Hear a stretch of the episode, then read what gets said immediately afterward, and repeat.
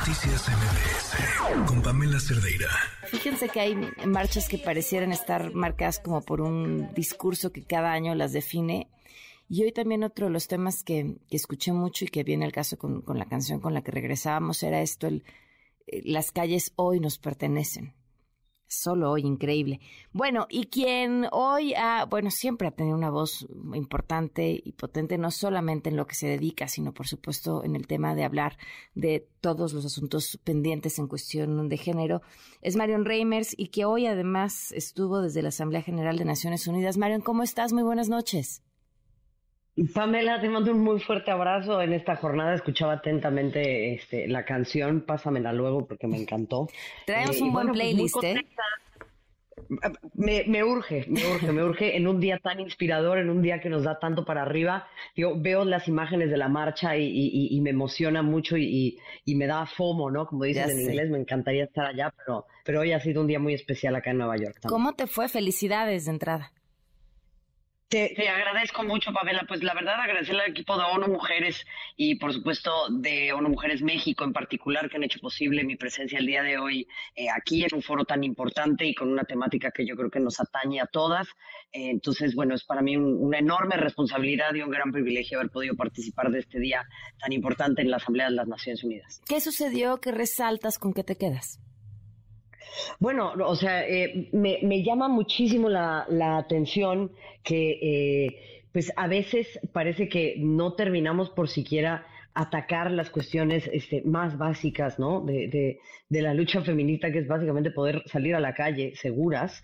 Eh, cuando ya empiezan otros desafíos que nos, que nos están superando y uno de ellos es el de la brecha digital, ¿no? Mm. Eh, el hecho de que eh, una parte muy importante de las mujeres no tengamos, no tengan, perdón, acceso a la tecnología y una vez que accedemos a ella somos víctimas de todo tipo de violencias, eh, ni qué decir del diseño de nuevas tecnologías y la implementación, ¿no? Para la participación este, igualitaria en, en, en oportunidades y en derechos de parte de las mujeres. Entonces, bueno, Pamela, este es un tema central en esta eh, eh, jornada en Naciones Unidas y que globalmente está empezando a impactar. Se dice que este es un nuevo tipo de pobreza, ¿no? Eh, el 40% de las mujeres pues no tienen acceso a Internet en México y de ese 40%, el 63% afirma que no tiene acceso a Internet porque no sabe cómo utilizarlo. Si esto lo trasladamos a datos de hace 30, 40 años, pues es como no saber leer y escribir. Qué dato el que nos estás dando y qué, qué contraste con lo que hemos venido contando esta hora y media sobre lo que está sucediendo en las calles y las demandas y cómo lo ves tú diciendo, nombre. y eso es lo que arrastramos, viene todas las deudas que tenemos pendientes hacia adelante. Ahora, eh, estuviste en un lugar eh, importantísimo en donde no solamente se habla de, de lo que está mal, sino del cómo resolverlo. ¿Te quedas con algo de esperanza?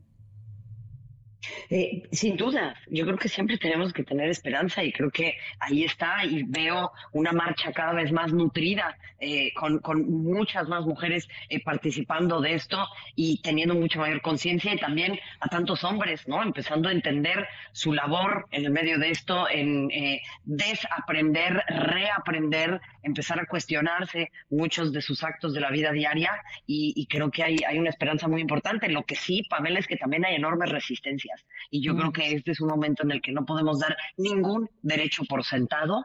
Tenemos que seguir empujando desde todas las trincheras, porque escucho por ahí muchas veces el argumento de, bueno, es que las nuevas generaciones ya vienen diferentes, ¿no? y eso es una falacia, porque em, empezar a entender cómo las nuevas tecnologías y eh, la manera en la que nos desarrollamos en todo este espacio generando nuevas necesidades y, desafíos también, eh, por el contrario, o sea, las redes están eh, llenas de discursos muy, muy nocivos para el avance de los derechos y la igualdad eh, y, creo que tenemos que prestar muchísima atención a ello y no pensar que solamente porque hay nuevas generaciones ya todo está dado. Al contrario, hay que seguir acompañando, hay que seguir escuchando a estas nuevas generaciones y aprendiendo de ellas y prestando mucha atención a no perder el territorio ya ganado. Qué bueno que hablas de la violencia digital porque eh, tú eres eh, constantemente víctima de ellos. Si bien en, las mujeres en general y, está comprobado y está medida y esto en los datos, eh, lo que pasa contigo lo vemos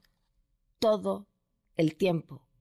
¿Qué hay que hacer, eh, Marion? ¿Cuál es el, ¿Cuál es la receta? ¿Es bloquear? ¿Es dejar de escuchar? ¿O es seguir insistiendo en que eso no está bien y no dejar de alzar la voz y seguir empujando?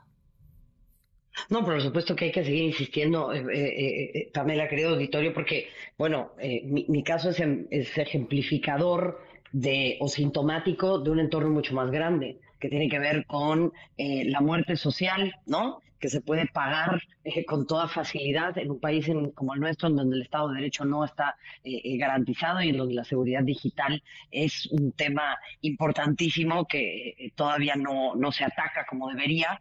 Y bueno, en ese sentido lo que mencionas pues es claro, ¿no? O sea, a, mí, a mí me sucede, pero he intentado transformar eso en otra narrativa y convertirlo en una puerta para que muchas más personas escuchen y entiendan esto. Bueno, claramente tiene que ver también muchas veces con, con el ecosistema de los medios de comunicación en México, tema que tú y yo hemos hablado fuera y dentro del aire, eh, pero bueno, pues decirle desde acá a las personas que, que esto tiene efectos eh, importantes en la vida de las personas y también en el poder del, del consumidor, puede elegir pues a qué, a qué voces escuchar y a cuáles no, y yo creo que los discursos de Oreo tienen que dejar de tener cabida. Claro, pues Marion, eh, felicidades por, por el lugar en donde estuviste el día de hoy, por los lugares hasta donde has llevado tu voz y te agradezco mucho que nos lo compartas.